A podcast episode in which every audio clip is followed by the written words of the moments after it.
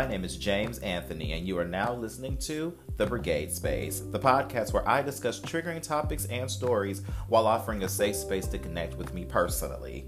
This podcast is designed to allow you to have a seat at my table and hopefully and possibly learn something new. So grab a seat and let's get into it.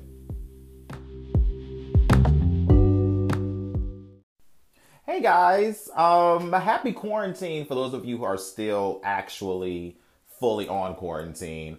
Um, I wanted to come on really quickly and chime about um, a topic that I've always kind of wanted to talk about, but never really knew the best time to dive right into this um, discussion because it's pretty layered.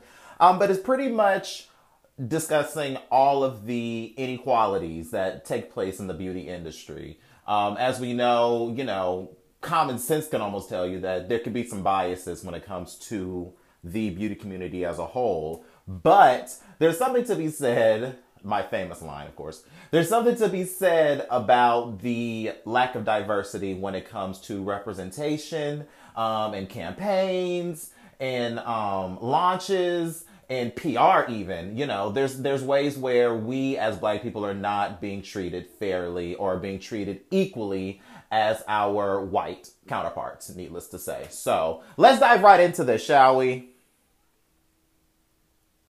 So, how all of this came to be for me when it came to talking about this was that I was on Twitter um, and I follow a guy, a, a, young man by the name of Neon. His name on um, Twitter is um, Neon MUA.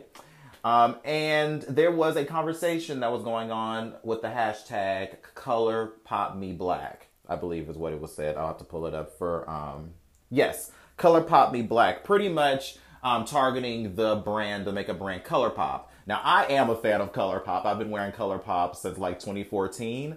Um, and one thing to know about ColourPop, for those of you who don't know about this brand, is that um, ColourPop is really accessible in terms of the price point. Everything is like below twenty dollars, I believe. I've never gone on their site and spent a grip of money. I've always gotten a lot of products. Um, so especially for those who are diving into makeup for the first time or don't really know how to use it, it is a great brand to kind of test the waters with, if you will. You know what I mean? Um, and also, one good thing about ColourPop is that they are known to do launches with um, different celebrities, and they also have different launches with other beauty influencers. Now, where the problem come in, where the problem come in, is that um, it is very few and far between that we see melanin represented on ColourPop's um, websites, their ad campaigns, or their launches. It's happened, you know, they can easily come out with the argument that it's happened once or twice, like a lot of like people like to do. But the reality is that most of their collabs, A, don't make sense. And B, the ones that they do have, again, are not representative of people darker than medium beige. and there's, you know, there's there's something to be said about that because number one, ColourPop's one of ColourPop's highest consumers are people of color because again, statistically, I have to go into you know poverty and all of that, but statistically, a lot of a lot of those people are easily able to go and get ColourPop products because they don't cost a grip. Anyone can get them, from the richest to the poorest. So it's interesting that they don't want to tap into that demographic when a lot of their consumers are people of color. And and this is just one instance of how the beauty industry has gone about um, creating inequalities when it comes down to representation and when it comes down to um, going going along with um, launches. You know, I can't tell you how many times I've gone on ColourPop's website and and no shade to the girls. Um, I don't know if they've done guys yet. And no shade to the girls who've been, you know, a part of their collabs and things, but again, they don't look anything like me. Well, you know, they probably wouldn't, but they don't look anything like me in terms of skin tone. And so I can just imagine what the younger person, you know, is probably thinking when they go on their website. And truth be told, ColourPop, let's talk about some of the um, pigmentation or lack thereof in, in some of the makeup. Like, let's talk. Because I love ColourPop. Again, I've been using it for a while, but they don't necessarily make products for darker skin. Like a lot of their eyeshadow palettes are on the matte, matty, chalky side. if you don't know how to finesse. Luckily, I've played in makeup since high school, so I know how to finesse a lot of ColourPop stuff. So that's why I, me, myself, can still kind of get away with using it. But for darker people, uh, for darker skin tones, excuse me, who don't know how to finesse makeup yet, ColourPop is not going to be able to, you know, utilize a, a, that demographic at that point. And so, you know, again, I wanted to come on here and talk about this because I think it's a great thing that this young man and it's another man by the name of Killer King, Color Killer King, excuse me. I'm not good at reciting usernames, by the way.